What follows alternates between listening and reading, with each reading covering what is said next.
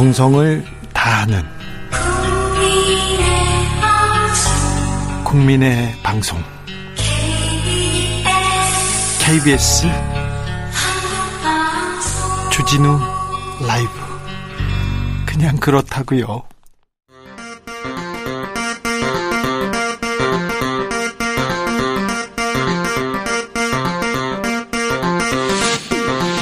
주진우 라이브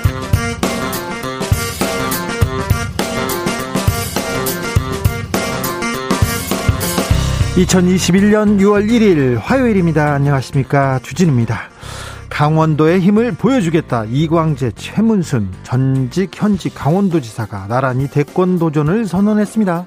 감자 파는 도지사 최문순 지사 자신의 대권에서 역할은 맥이라고 했습니다. 맥이요 활기와 재미와 젊음을 넣어 보이겠다고 이렇게 얘기했는데 56년생 최문순 지사 젊음이라 원조 친노 이광재 의원은 노무현 정신을 잇겠다. 대한민국 운명을 바꾸고 싶다는 열망으로 미래를 만들겠다고 밝혔습니다.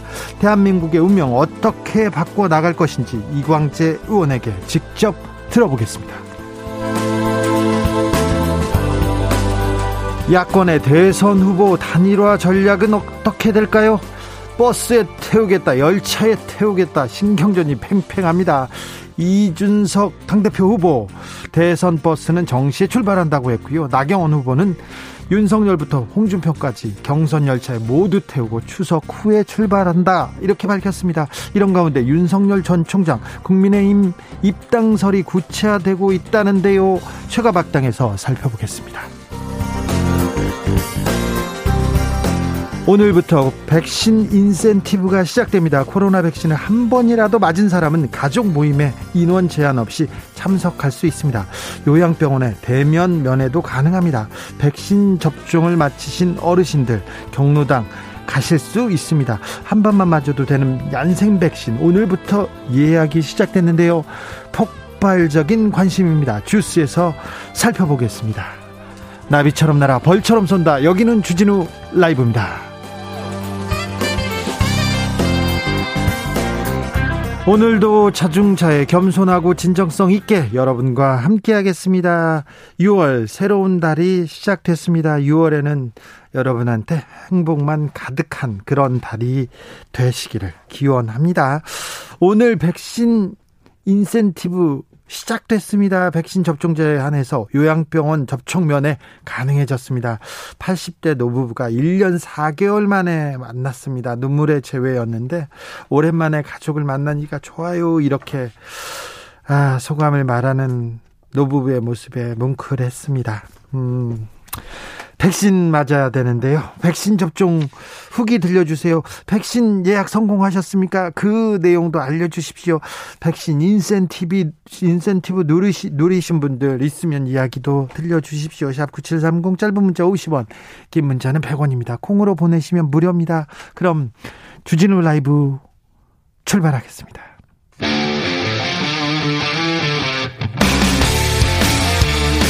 탐사보도 외길 인생 20년.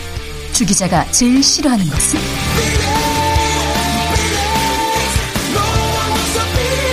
이 세상에서 비리와 부리가 사라지는 그날까지. 오늘도 흔들림 없이 주진우 라이브와 함께.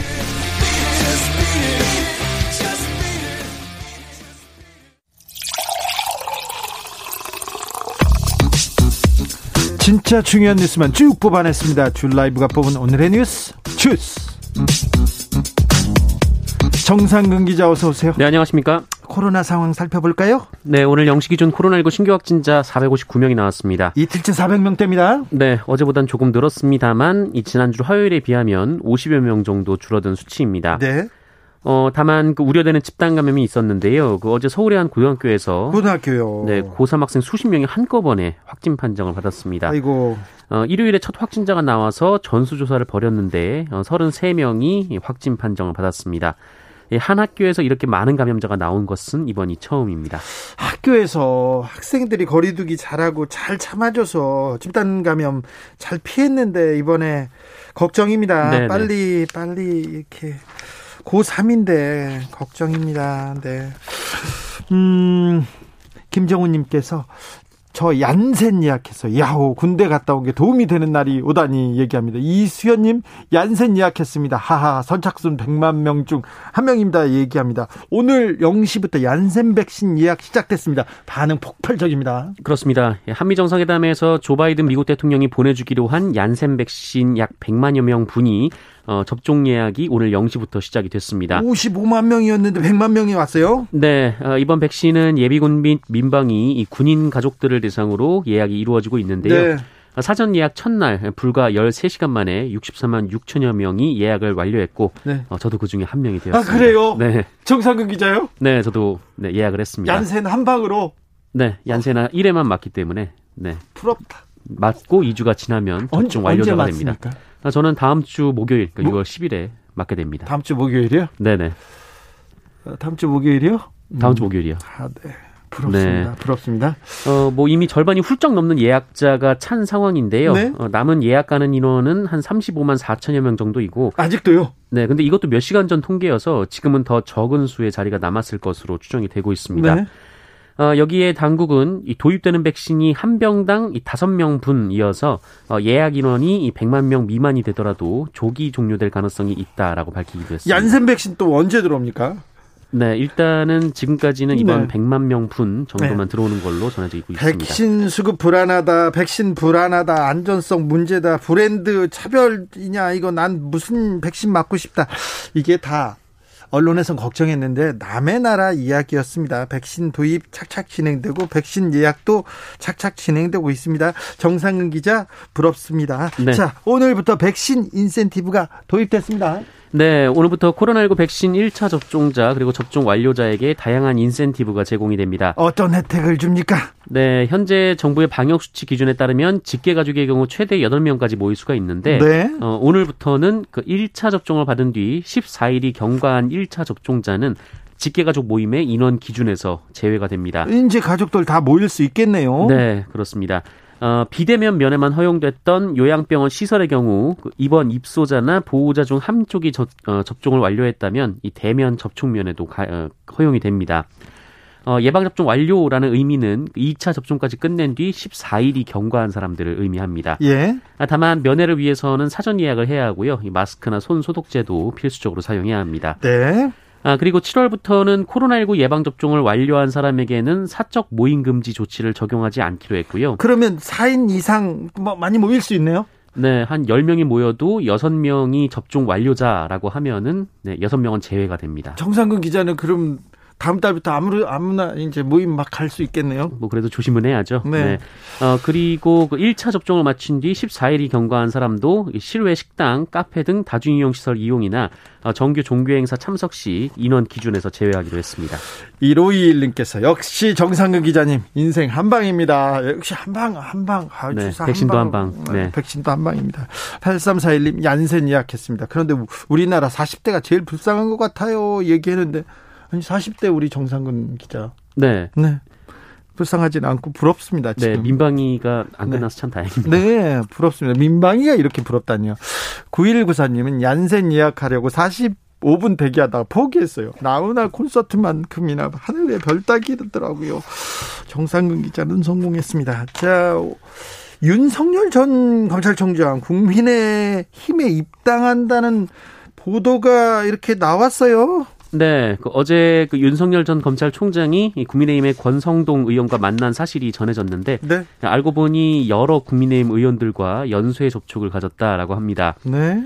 이 경제학자 출신인 국민의힘 윤희숙 의원도 만났고 또 지난달 26일에는 정진석 의원을 만나기도 했다라고 하고요. 계속 만나고 있네요. 네, 그리고 유상범 국민의힘 의원과는 전화 통화를 했다고도 하는데 네. 그 이 통화에서 그 윤석열 전 총장이 제3지대는 아니다라거나 어, 신당 신당 창당을 하지 않는다라는 말을 했다고 전해지고 있습니다. 검사 후배한테는 좀 구체적인 얘기를 했나 보네요. 네, 이 때문에 국민의힘 안팎에서는 윤석열 전 총장이 국민의당에 입당할 것으로 보이며 그 시기는 대선 경선 전인 7월에서 8월이 될 것으로 보고 있습니다.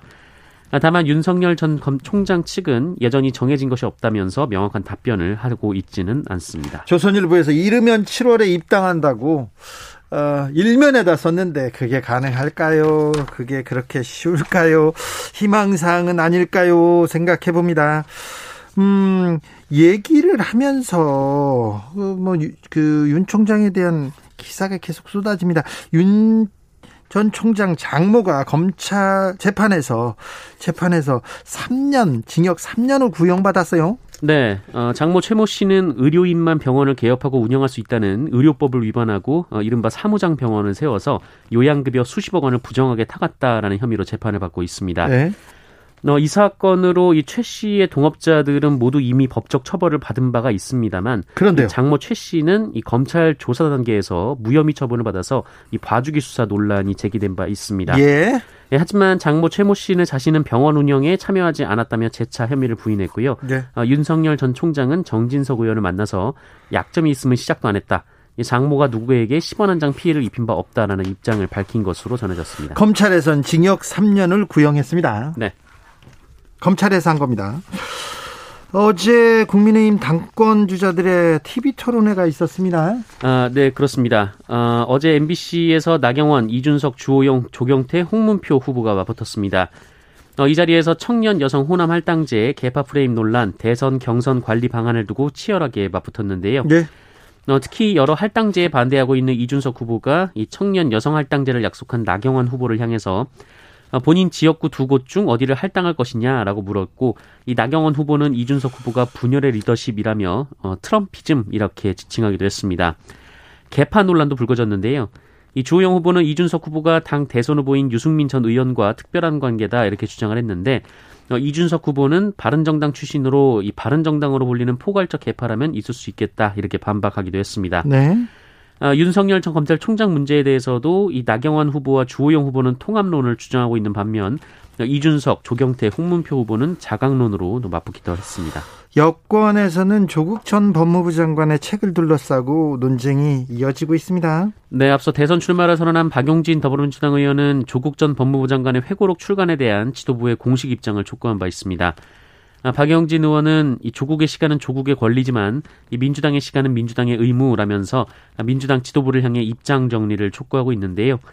이 송영길 대표를 중심으로 한 새로운 지도부가 논란을 어떻게 바라보고 있는지 국민에게 답을 드려야 한다라고 주장했습니다. 어, 이에 대해 김남국 의원은 이 조국 전 장관은 민정수석 법무부 장관이었기 때문에 당적을 보유할 수 없는 공무원 신분이었다라면서 재판을 받는 사건 내용을 보더라도 10여 년 전 이 민간인 시절의 일이기 때문에 이 당이 대신 나서서 사과한다는 것 자체가 주체로서 적절한지 의문이라고 반박하기도 했습니다. 어, 다만 당사자가 사과해야 하는 사안인데 조국 전 장관은 이미 수차례 국민 눈높이에 맞지 않았던 점을 글이나 인터뷰로 사과했다라고 밝혔습니다. 조국 전 장관이 최소한의 해명을 하겠다면서 가족의 피로 꾹꾹 눌러서 책을 냈다고 합니다. 그런데 야권과 언론에서는 조롱과 저주를 쏟아냈는데 좀 예의라는 게 좀 있는데 뭐 어떤 신문은 막 파렴치라고 썼더라고요. 너무 심각한 부분이 있는 것 같습니다. 네. 아무튼 여권에서는 조국의 시간이 지금 지속되고 있습니다. 아, 최문순 경기 아, 강원도지사죠. 최문순 지사가 대선 출마를 선언했습니다. 네, 오늘 강원도청에서 기자간담회를 가졌는데요. 대통령 선거 경선에 도전하겠다라고 밝혔습니다. 네. 아, 최문순 지사는 3일 국회에서도 공식 출마 선언을 할 예정입니다. 뜻밖이라는 사람들도 있습니다. 네, 최문순 지사는 지역의 인구 소멸, 지역 대학의 위기, 지역 청년의 이탈 등 지역 문제를 정면으로 제기해서 대한민국을 분권 국가로 만들어야 한다는 목소리를 내겠다라고 했고요. 네. 10년 동안 쌓은 경험, 이 기자 생활을 통해 얻은 시대 정신이 무엇인지 아, 직시할 수 있는 능력을 적극 활용할 것이다라고 밝혔습니다. 네. 매기가 되겠다. 선거에서 매기가 되겠다고 했는데 어떤 매기인지 한번 저희가 곧 시간을 가져보겠습니다. 잠시 후에는 이광재 전 강원도지사의 어, 대선 출마의 변 들어보겠습니다. 음, 고 손정민 씨의 친구 휴대폰이 발견됐어요. 네. 포렌식을 했는데 어떤 좀 결과가 나왔습니까? 네, 이 고 손정민 씨 친구의 휴대전화가 발견된 가운데 이 경찰이 이 A 친구 A 씨의 휴대전화에서 이 손정민 씨와의 불화, 범행 동기 등 이 손정민 씨의 사망 원인과 연관된 내용이나 특이 사항은 없다라고 밝혔습니다. 어, 서울경찰청은 A 씨의 휴대전화를 디지털 포렌식했고요. 어, 이 휴대전화가 사건 당일 전원이 꺼진 후 다시 켜진 사실은 없다라고 밝혔습니다. 아, 현재는 해당 휴대전화에 대한 혈흔 유전자 감식을 국립과학수사연구원에 의뢰해서 결과를 기다리고 있는 상황입니다. 왜 이렇게 늦게 발견된 거죠? 네, 해당 휴대전화는 이 환경미화원이 습득해서 장기간 보관하다가 제출한 것으로 전해졌는데 이 환경미화원분이 습득 후에 자신의 개인 사물함에 넣어뒀다가 어, 이후에 휴가 등 개인적인 사정이 있어서 깜빡 잊었고 어, 동료가 다른 휴대전화를 이 센터에 제출하자 습득한 사실이 떠올라서 제출했다라고 진술했습니다. 아, 군에서 음, 부사관이 성추행 피해를 호소했어요. 근데 호소하다가 극단적인 선택까지 이르게 됩니다. 네. 어, 지난 3월 이 공군 20전투 비행단 소속의 그 이모 중사가 어, 코로나 집단 감염으로 이 음주와 회식 금지령이 내려졌음에도 이 선임 중사로부터 회식에 참석하라는 지시를 받고 술자리에 참석을 했습니다. 어, 그리고 돌아오는 길에 심각한 수준의 성추행을 당한 것으로 전해지고 있습니다. 네. 어, 이모 중사는 차에서 내려서 곧바로 상관에게 신고를 했습니다만 어, 이후 회식을 주도했던 상사가 없던 일로 해달라라며 그 합의를 종용했고 이 부대는 가해자와 피해자를 분리조차 하지 않았다라고 합니다. 가해자는요? 네, 여기에 가해자가 오히려 피해자에게 본인이 죽어버리겠다 이렇게 협박을 하기도 했고 이 가해자의 부친까지 나서서 압박을 하기도 했다라고 하는데요. 네.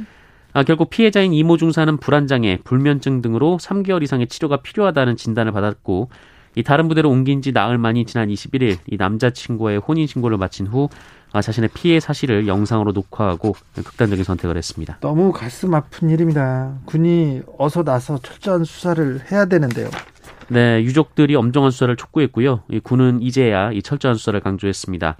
이 서욱 국방부 장관이 직접 이 성폭력 사건뿐 아니라 이 상관의 합의 종용이나 후 사건 은폐 등 2차 피해에 대해서도 신속하고 철저한 조사를 지시했습니다. 네. 아, 이에 따라 공군 법무실장을 팀장으로 하고 군검찰, 군사경찰로 합동 전담팀을 구성했습니다.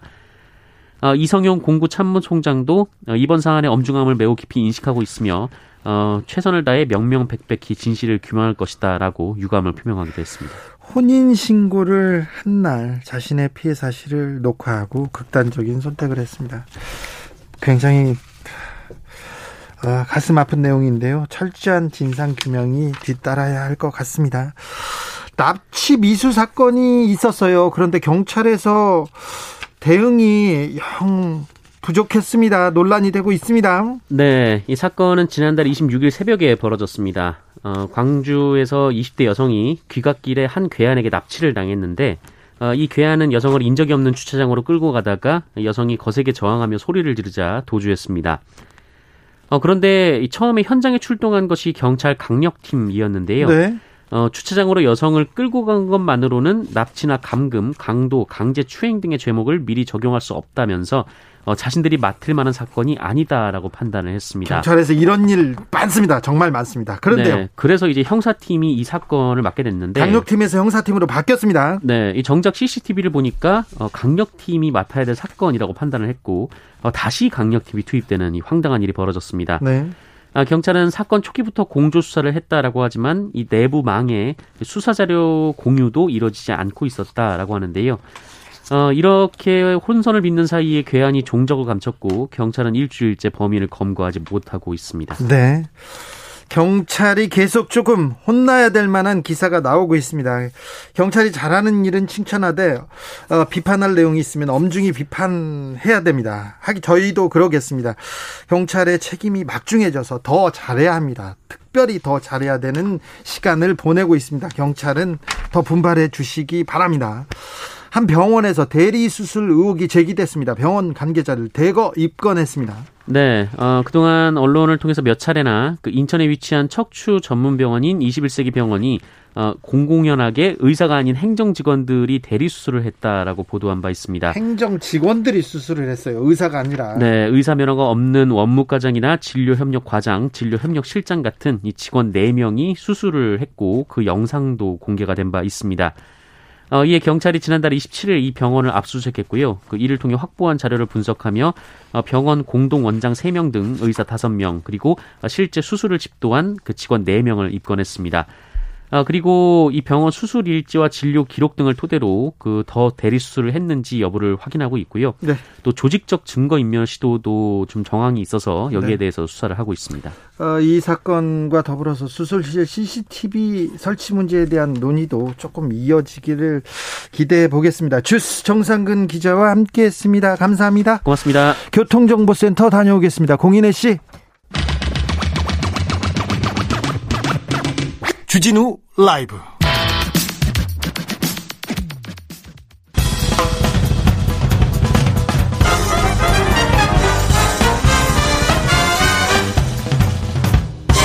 훅 인터뷰 모두를 위한 모두를 향한 모두의 궁금증 훅 인터뷰 노무현의 남자 노무현의 오른팔 더불어민주당 이광재 의원이 대선 출마 공식 선언을 했습니다. 노무현 정신을 이어가겠다고 밝혔는데요. 23세 노무현 전 대통령의 보좌관으로 정계에 입문해서 국정 상황 실장으로 참여 정부를 디자인했다고 합니다. 그리고 민주당 으로는 처음으로 강원도지사를 거쳤습니다. 10년 동안의 공백 기간이 있었는데 그 기간 동안 깊이와 넓이를 채웠다고 하는데요. 이광재 의원이 대한민국을 어떻게 바꿔나갈지 한번 들어보겠습니다. 이광재 의원 모셨습니다. 안녕하세요. 네, 안녕하세요. 강원의 아들 이광재 의원 아버님께서 강자 원자 쓰십니까? 그렇습니다. 그렇죠. 네, 네. 그래서 강원의 아들을 이라고 하죠. 네, 강원의 아들 이광재 의원이 대선을 도전합니다. 출마의 변 먼저 부탁드리겠습니다. 세계의 미래를 가장 먼저 만나는 나라. 미래. 시대 교체, 세대 교체, 선수 교체를 통해서 2030이 역사에 전면에 등장하는 기회의 나라. 수명 100세 시대의 강한 복지의 나라 를 네. 만들고 싶습니다. 이재명, 이낙연, 정세균 어, 후보가 많습니다. 그런데 이 후보들보다 내가 이건 낫다. 차별화되는 의원님의 강점 무엇입니까? 다 훌륭하신 분인데요. 제가 10년간 쉬었, 쉬고 공부했다는 게 가장 큰 장점 아닐까. 그래. 세상을 보는 눈을 좀 더 키웠고요. 그런 면에서 디지털 세상, 미래에 대한 설계가 좀 더 분명하게. 그래서 디지털 경제 용토를 5억, 10억을 넓히고 창업 국가를 만들어서 일자리를 확실히 만드는 미래를 만들겠다. 네. 두 번째는 아무래도 바깥에 있다 보니까 신세 진 사람이 적죠. 대한민국을 하나로 통합하는데 좀 더 낫지 않을까. 네. 근데 세분 다 훌륭하신 분입니다. 네. 이재명 경기지사는 기본소득 정책이라는 확실한 카드가 있는데요. 여기에 좀 비판적인 시각이신데 이광재의 대안은 이광재의 정책은 뭡니까? 국가 경영을 생각하면 기본소득의 전면 도입은 저는 불가능하다고 봅니다.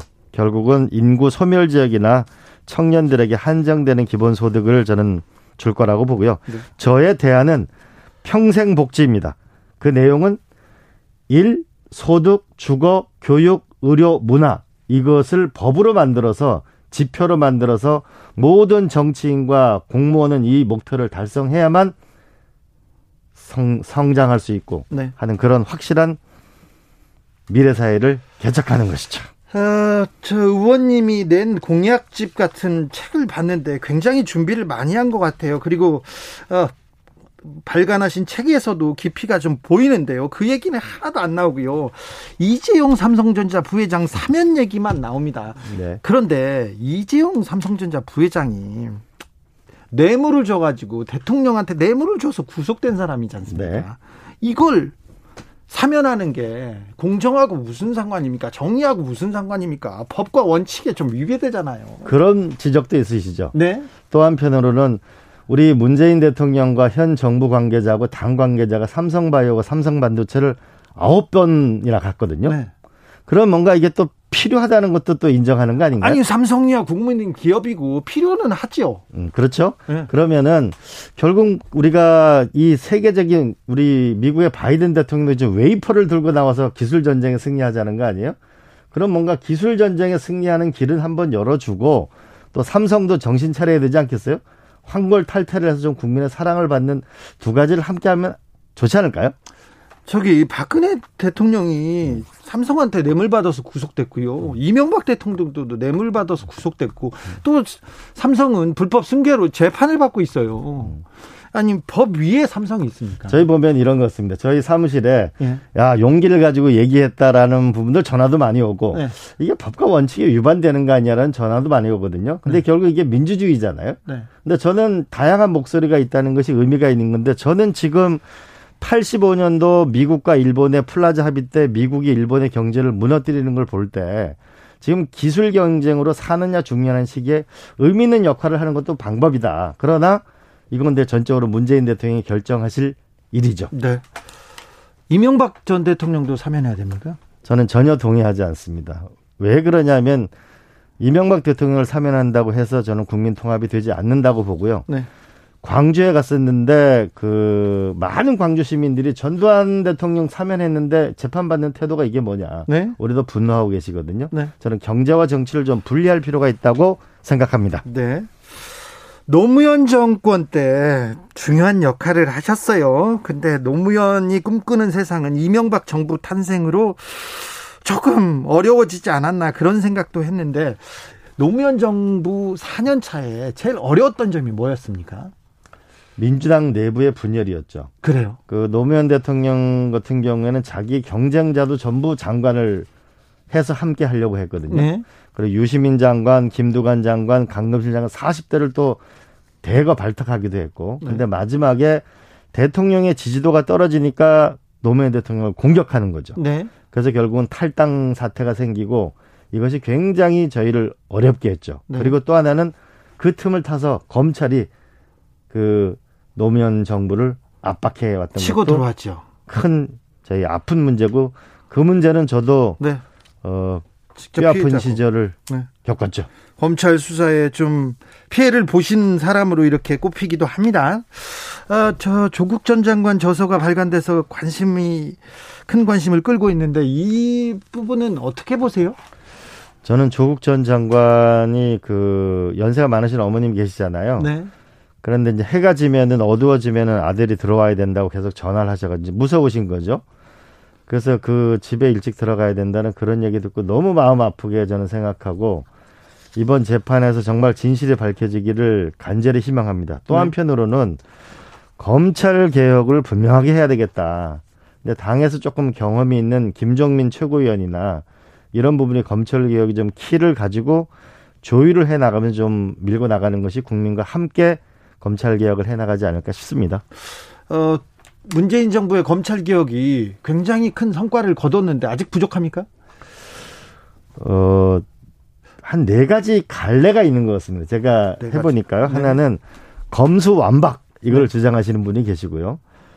그 검찰 네네. 예, 수사권 완전 박탈이요. 그러죠. 그다음에 아니 이거 공수처만이라도 빨리 좀 안착시키는 게 좋겠다. 네. 이렇게 보시는 분도 계시고 전관 예우 이거 빨리 없애는 게 오히려 검찰 개혁 아니냐. 네.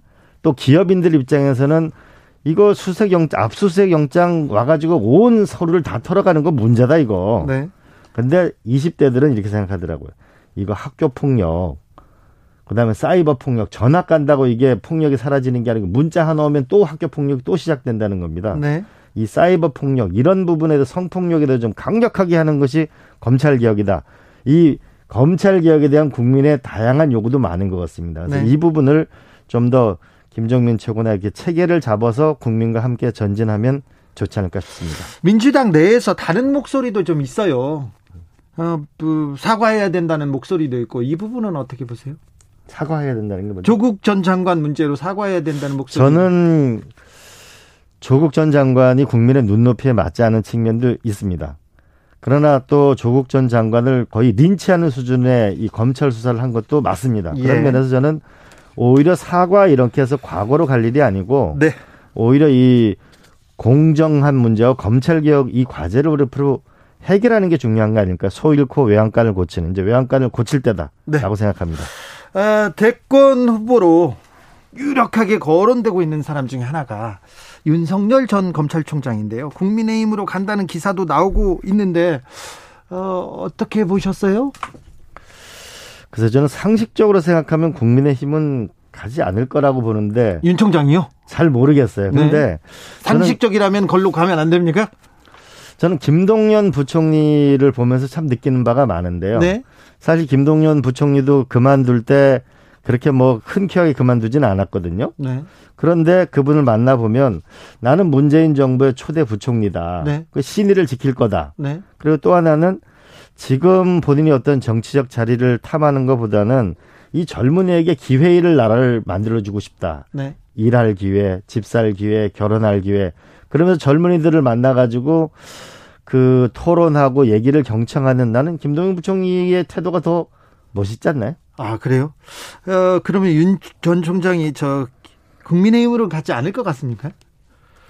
갈 것 같은데요? 저는 가지 않기를 바랍니다. 왜 그러냐 하면 윤 총장이 그 검사 재직 시절에 네.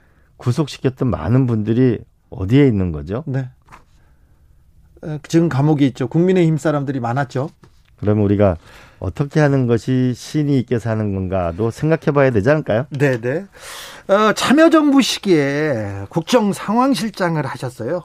노 대통령께서 이광재만 오면 웃음을 숨길 수가 없다 하면서 그렇게 뛰어나다고 몇 번 이렇게 칭찬했다고 합니다. 그런데 참여정부 때도 부동산 정책은 좀 아쉬웠죠. 그럼요. 네. 네. 뭐가 잘못된 거였어요?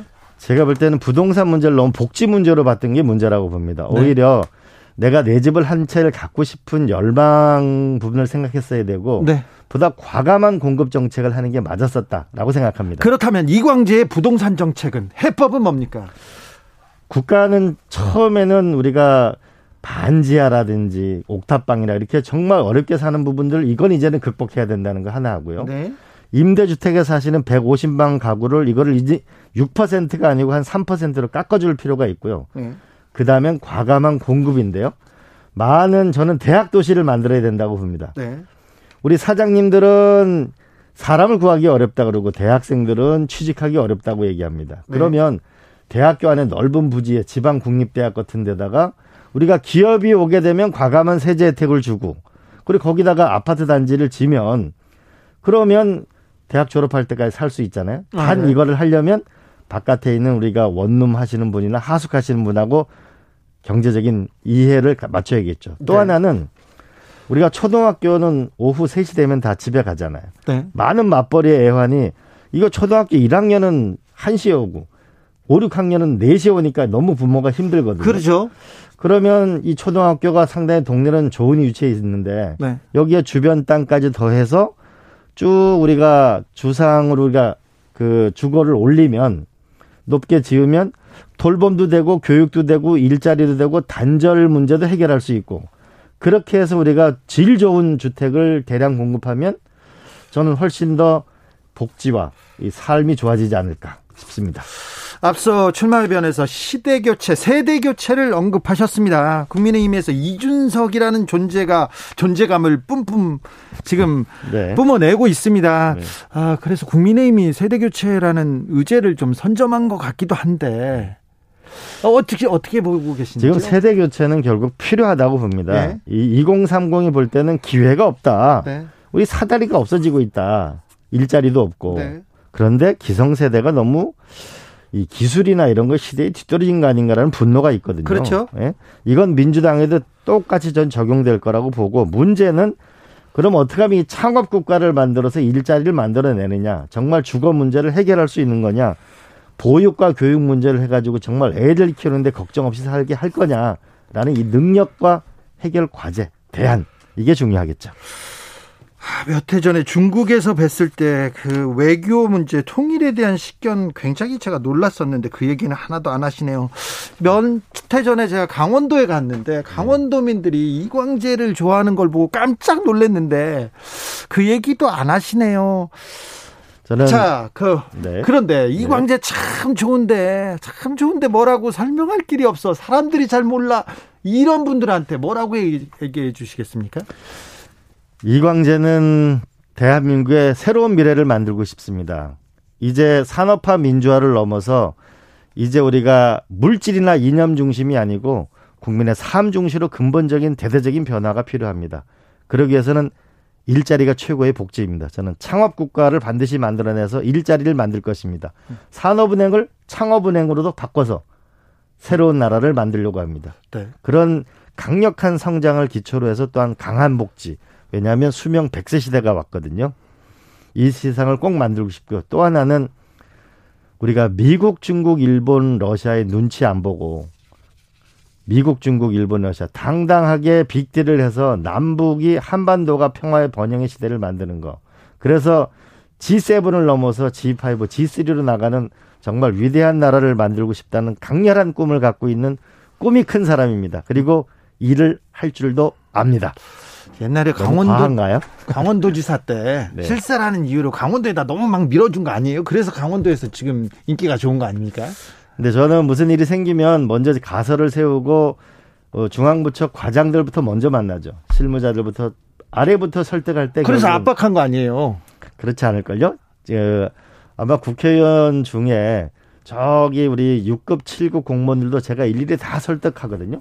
6급, 7급까지요? 네. 왜냐하면 그분들의 동의가 있어야 정부 조직. 저는 국회의원 생활을 할 때 바깥에 있는 국민들을 중요하지만은 장관 뒷줄에 있는 거기에 있는 국장 과장들의 내 말에 동의할 때 대한민국을 움직일 수 있다. 그게 국가 경영이라고 생각하죠. 그게 노무현의 생각이었잖아요. 그렇죠.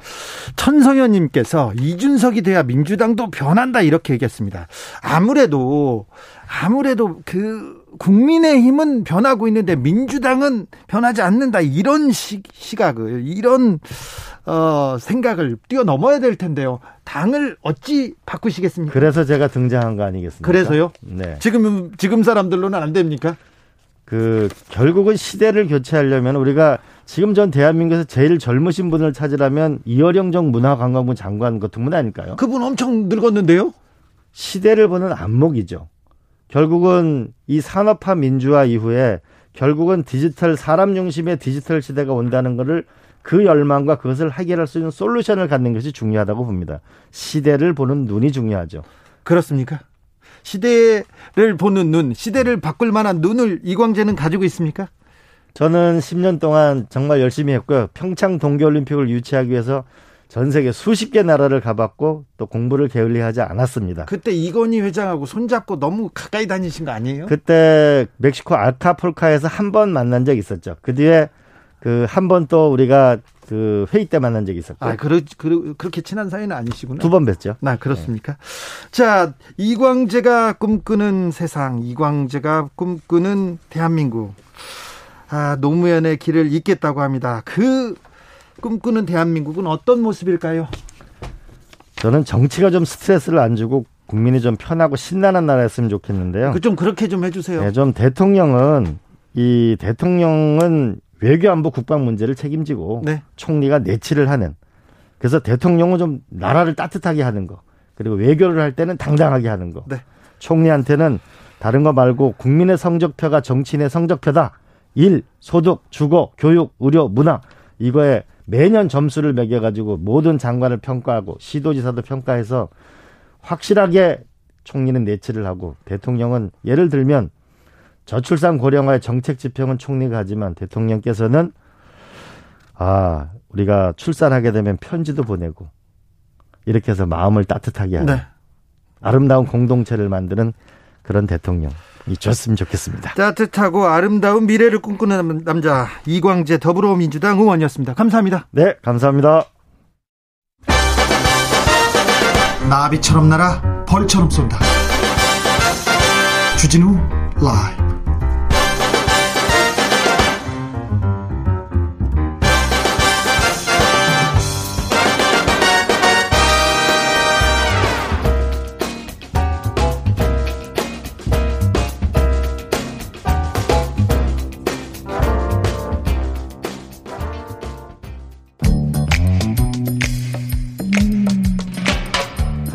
오늘의 정치권 상황 깔끔하게 정리해드리겠습니다. 복잡하다고요? 아, 여기서 명쾌하게 설명해드리겠습니다. 여당, 야당, 크로스, 최가, 박과 함께, 최가, 박당.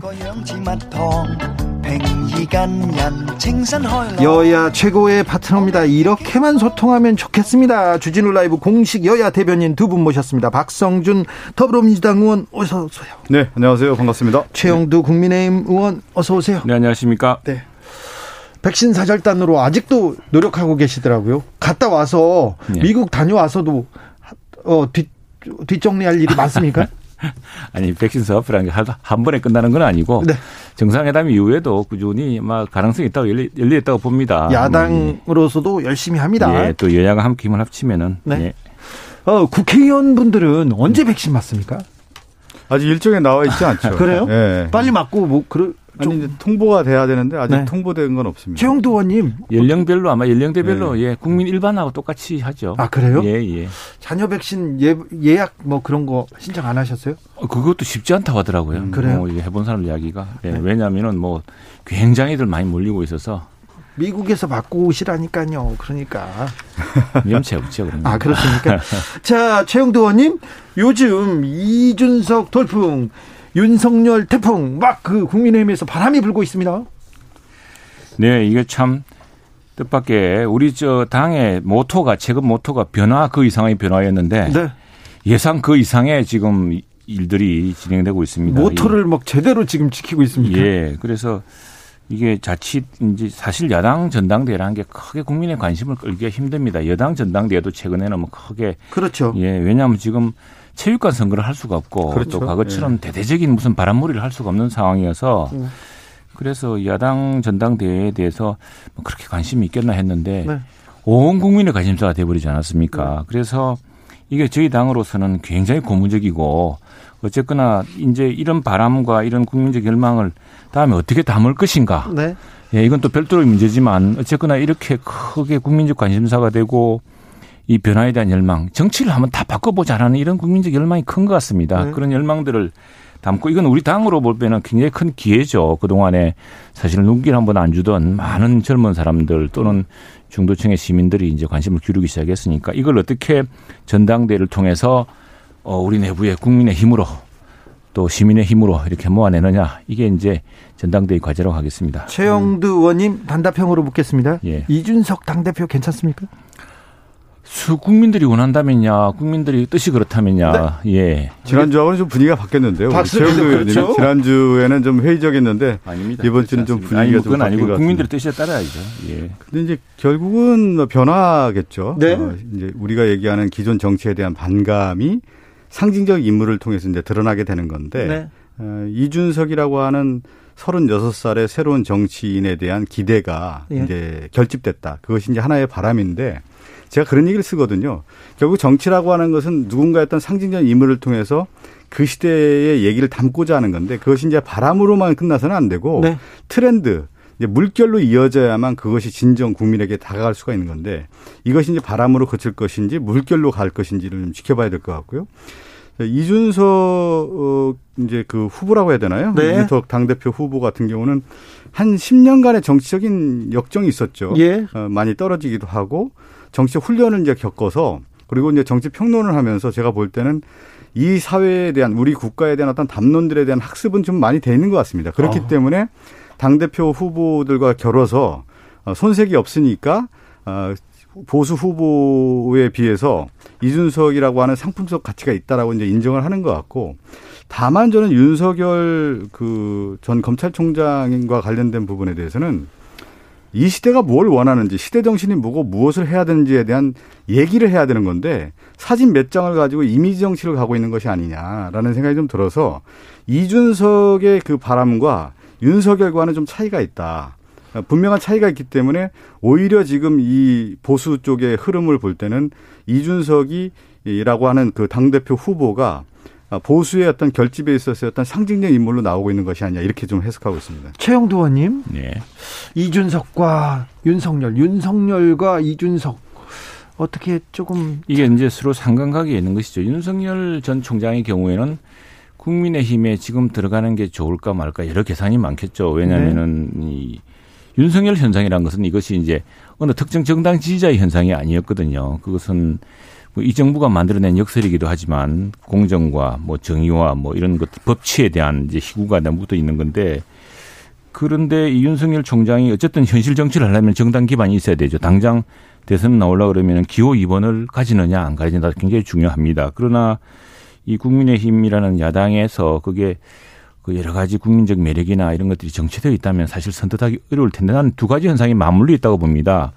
지금 이 이른바 이저 이준석 돌풍 이다 저는 이준석이라는 한 개인보다는 이 변화에 대한 열풍, 이 국민들 특히 이제 요즘 MZ 세대라고 그러지 않습니까? MZ 네. 세대 이 정치 혁명이라 그러는데 이 젊은 사람들의 절망감이 어마어마하게 크죠. 공정도 아니고 네. 정의도 아니고 정말 그래서 이생망이랑 이망생 이생망이죠. 이생망이란 말까지 나올 정도인데 이게 뭐 40대도 마찬가지입니다. 일자리 부족이라든가 이런 등등 해서 그래서 뭔가를 좀 새로운 걸 만들어 보라. 판을 한번 완전히 한번 바꿔 보자는 것이 있는데 이렇게 어쨌거나 국민의힘의 겨- 내부 전당대회에 이렇게 국민적 관심이 몰리는 상황에서 이제 그, 어, 윤석열 전 총장의 행보도 국민의 힘으로 다가서기 훨씬 가까워졌다가 보여집니다. 그 제가 좀한 말씀 좀 어, 말씀드리고 싶은 것은 뭐냐면 이제 현상이라는 표현을 썼는데요. 이제 하나의 어떤 증후군들이 형성이 되는 건데 그러면 기존 정치에 대한 반감으로서 앞서 제가 얘기한 것처럼 어떤 상징적인 인물을 원하는데 과거에 2007년도에 문국현이라든가 또 2012년에 안철수 뭐 이렇게 또 2017년에 반기문 이런 어떤 새로운 인물들에 대한 욕구들이 분명히 있었습니다. 그런데 여기서 되게 중요하죠. 국민들은 뭐냐면 기대라는 다리를 건너거든요. 기대라는 다리를 건너서 이, 이분이 이런 새로운 인물들이 새로운 정치를 통해서 국민의 욕구와 국민의 어떤 갈망들을 해결해 주기를 원하는데 그렇지 못했을 경우에는 뭐냐면 바로 실망으로 가는 겁니다. 그래서 네. 기대라는 다리에서 국민들은 시험대에 있는 것이죠. 후보들이 시험대에 있는 것이죠. 지금 볼 때는 이준석 후보도 그렇고 윤석열 그 전 총장 같은 경우도 이제 국민의 기대에는 분명히 있는데 이 산출물, 성과라고 하는 부분, 그리고 이 시대가 무엇을 해야 되는지에 대한 그 역사적 검증이 분명히 있는 거거든요. 네. 거기에 네. 거기를 제대로 못 넘는다고 하면은 국민은 바로 그 믿음을 저버리고 실망으로 갈 수밖에 없다. 그것이 냉혹한 현실이다라는 말씀입니다. 변화에 대한 열망, 네. 기대에 대해서 국민의힘은 그래도 이준석, 윤석열. 자, 민주당은 어떻습니까? 민주당은 이런 거죠. 이제 그 새로운 변화의 물꼬를 지금 야당에서 지금 가고 있는 건데 네. 어, 이제 집권당이라고 하는 것은 항상 정권 심판론이라고 하는 부분이 늘 걸려 있는 겁니다. 그러니까 야당에 대한 것은 어떤 지금 시대에 있어서는 기대론이 더 강한 거고요. 그 이제 여당에 대한 어떤 책임론이 강하기 때문에 그런 부분이 있는데 결국은 여야라고 하는 부분에 있어서는 인물 경쟁을 할 수밖에 없는 건데 지금 인물 경쟁과 변화의 어떤 흐름에 있어서는 지금 야당이 좀 선점하고 있다라고 하는 부분은 저는 인정을 하고 싶습니다. 예. 인정해야 될 것 같고요. 예. 그러한 반면에 이 변화가 어떻게 가고자 하는 방향에 대한 부분이 이제 나와 있는 거죠. 변화하고자 하는 부분은 있는데 방향 설정을 제대로 하고 있느냐에 대한 부분에 대한 논란은 앞으로 계속 있을 겁니다. 그런 저는 우리 당 그 후보 다 대, 대통령 후보도 그렇고 지금 당에 있는 지도부도 그 그런 고민과 또 풀어갈 수 있는 어떤 기재들을 분명히 갖고 있기 때문에 경쟁력이 있어서는 좀 더 시간적인 차원이 있다고 하면은 훨씬 더 저희가 각광을 받을 것이다 이렇게 보고 있습니다. 민주당 어떻게 보십니까, 최영도 의원님? 예, 저희들은 뭐 사실 양당이 서로 같이 변화해야 됩니다. 이 저는 21대 국회가 안타까운 것은 20대 국회보다 훨씬 진일보한 국회가 돼야 되는데 21대 국회는 이제 민주당의 절대적 의석, 이게 이제 절대반처럼 작용해서 이 정말 폭주와 독주로 이어져서 결국 굉장히 국회가 역주행했던 것이 많은데 그 뭐냐면 일단 민주당도 바뀌어야 되고 국민의힘도 바뀌어야 서로 선의의 경쟁이 벌어져야 이제 선순환이 일어나겠죠. 그래서 그런데 이제 송, 어, 송영길 대표가 됐죠. 송영길 대표가 뭐 가까스로 됐지만 그래도 상당히 많은 사실 여당 대표로서는 하기 힘든 자성의 이제 그런 발언 지적도 하고 그런 상황입니다. 그래서 여야가 모두 변화의 소용돌이에 가 있는 것 같은데 누가 이 변화를 주도하느냐의 경쟁이 시작됐다고 생각합니다. 우리는 일단 그 이준석 이준석 그 젊은 세대의 돌풍 전혀 예상치 못했던 사실은 어 지난번 당 대표 선거에 우리 초선 두 명이 나갔죠. 그 김웅과 김은혜 두분 네. 나가고 이 사실은 삼자가 바람을 확 몰아일으켰습니다. 그러다가 이제 컷업에서 두 분은 나저 이 본선에 진출하지 못했습니다만 지금 이게 바람이 시작되어서 이러다 보니까 윤석열 총장의 행보도 보다 근접해지는 것 같고 이런 있는데 여기에서 제일 중요한 것은 이제 우리 저 박 의원도 말씀하셨습니다만 이게 바람이 바람으로 그치지 않고 기대가 희망으로 더 번지고 더 큰 어떤 지지로 이어지려고 하면은 정당이 뒷받침을 잘해야 됩니다. 정당의 정책적 능력. 과거 네. 이제 보수당이나 저희 당의 전신들에 대해서는 뭐 역사적 논란도 있고 뭐 했지만 사람들이 유능하다. 뭔가 문제나 국가가 위기에 처할 때는 그걸 핵이 경제적으로나 뭐로나 이런 능력이 있다 생각했는데 이제 그런 능력을 우리 당이 좀 보여줘야지만이 이런 새로운 바람을 하나의 그릇에 크게 담을 수 있을 것 같습니다. 이제 국민의 이제 그 바람이 이제 기대가 아, 희망으로 가기 위한 조건이 있습니다. 그것은 뭐냐면 국민의 이제 지속적인 어떤 지지가 있어야 되고요. 그 다음에 그 지지를 담아낼 수 있는 뭐냐면 추진체가 형성이 돼야 되는 것이죠. 우리가 얘기하는 세가 형성이 돼야 되는 건데 그것은 그 이러한 것들을 만들어가기 위해서는 세 가지의 또 부분적인 이제 역할들이 있는 겁니다. 그게 누가 하느냐? 인물론이죠. 결국은 이제 이준석이라고 하는 인물이 이제 등장한 건데 그 다음에 우리 당도 마찬가지입니다. 이제 그것을 누가 하느냐? 이재명 지사가 하느냐? 이낙연 전 대표가 하느냐? 정세균 전 총리가 하느냐? 아니면 그타 지금 좀 전에 출연했던 이광재 의원이 하느냐? 이런 여러 이제 논란이 있는 거고요. 또 하나가 뭐냐면 또 하나는 최가박당 6시 2부에서 6시에 할까요? 할 얘기가 좀 끊겼네요. 제가 아, 하시면 하겠습니다. 됩니다 그때.